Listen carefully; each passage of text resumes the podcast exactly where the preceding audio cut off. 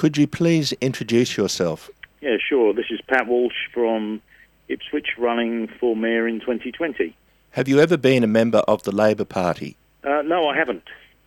Interesting question. No, I haven't. But I am a, a, member of the Greens Party and have been for quite a few years. And have you ever been a member of the Liberal Party? No, I haven't. This is a, a wide open election because of the number of candidates for mayor and also for councillor positions in four divisions. Is this the first local government climate change election? Yeah, that's uh, an interesting one. I would say possibly yes.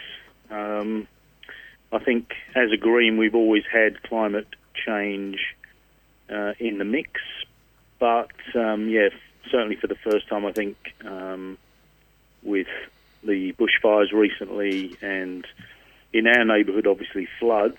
Uh, I think climate change um, is being recognised now much more strongly, and I think even just meeting people on the streets, there's a bit more recognition that we need to take action. So yes, I would say probably yes. What are the other main issues for your campaign?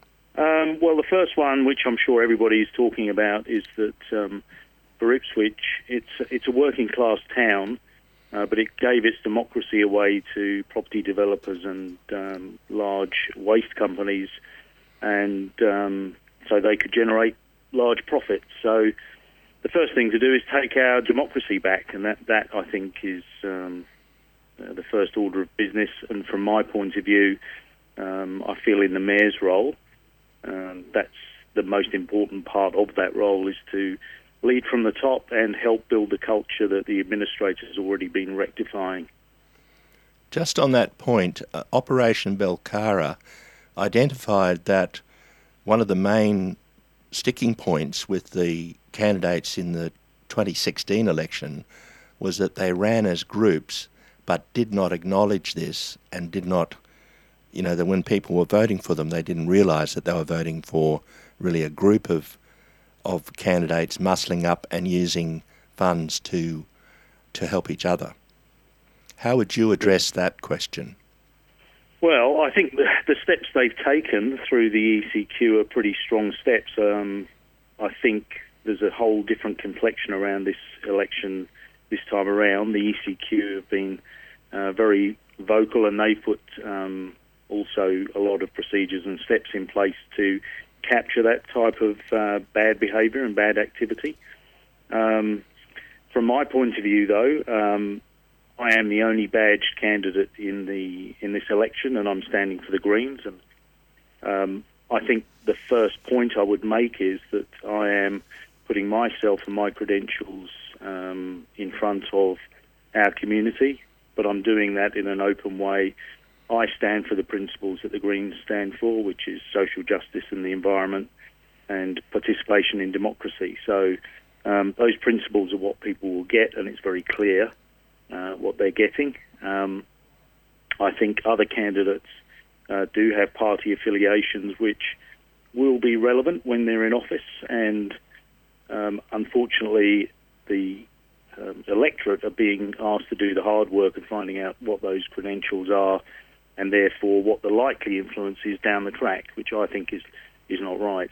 Well, in the in the 2016 election, one one candidate actually had two bank accounts under the Electoral Act. Of course, you'd know you only have you should only have one bank account for donations. So, do you think that they have tightened it up sufficiently to make that less likely this time around? Um, look, I do. I, I, do think that the rules are pretty clear, and the um, weekly reporting that we're doing at the moment and the real-time reporting that will come later uh, make it very difficult to have what I would term off-balance sheet accounts.